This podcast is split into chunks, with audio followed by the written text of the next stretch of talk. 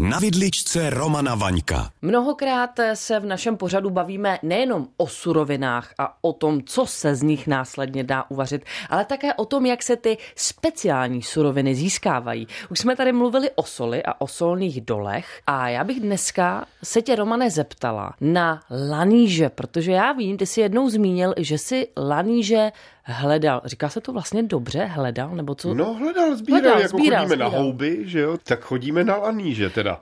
Ne my, my nechodíme na laníže, ale jsou lidé v jistých zemích, kam se na laníže samozřejmě chodí. Nicméně, ty jsi jednou skutečně laníže sbíral, je to tak? Eh, byl jsem účasten toho, když profesionální sběrač lanížů se svým úžasným, štěkacím, profesionálním sběračem. Tedy... Počkej, se psem? No, štěkacím, ano, přesně Ale tak vždyť já... laníže sbírají prasata? Z prasaty se chodí na laníže ve Francii, v Perigordu nebo v Provence, kde jsou vlastně ty slavné místa, kde rostou černý laníže. Nicméně v Itálii, v Piemontu, v oblasti Lange, konkrétně kolem města Alba, rostou laníže bílé. Ty se vyhledávají pomocí psů, jo? ne pomocí prasat. Protože, a teď já nevím, Ivo, co je na tom přesně pravdy, nicméně italští sběrači nebo ti, co sbírají laníže pomocí pejsků, kteří je vyhledávají, ty laníže, jsou proto vychovaní,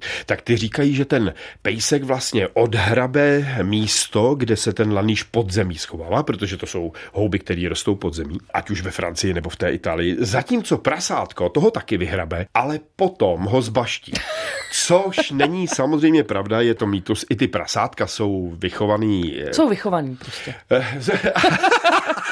ale jsou vychovaný tak, aby ty laníže nezbaštily. Nicméně, to, co se říká, a možná na tom něco pravdy bude, že to prasátko, jak vlastně odhrabe tu zem, aby našlo ten laníž, takže ho často vlastně tím svým kopítkem eh, poškodí. poškodí. A to je potom velikánská škoda, protože laníže, těm se vlastně taky říká další zlato, že jo. Našel Roman Vaněk laníže v Itálii? Tak popravdě našel je ten pejsek, ale já jsem byl přímo u toho a to, co je opravdu zajímavé a což jsem se dozvěděl vlastně až tam, při tom, když jsme vlastně ty laníže hledali a sbírali, že oni rostou vždycky ve dvou u kořenů stromů. A tudíž vlastně, když ten pejsek odhrabe jeden, tak pak už je vlastně na tom sběrači. Aby že našel jo? druhý. Aby našel ten druhý, ale vždycky rostou ve dvou. A bylo to úžasný, protože jsme tam byli, tuším, někdy v říjnu a to se v Albě odehrávají ty slavný trhy lanížový, kdy večer, když už je tma, se nasvítí náměstí a ty chodíš a přičicháváš a okukuješ a největší a kupuješ. A kupuješ za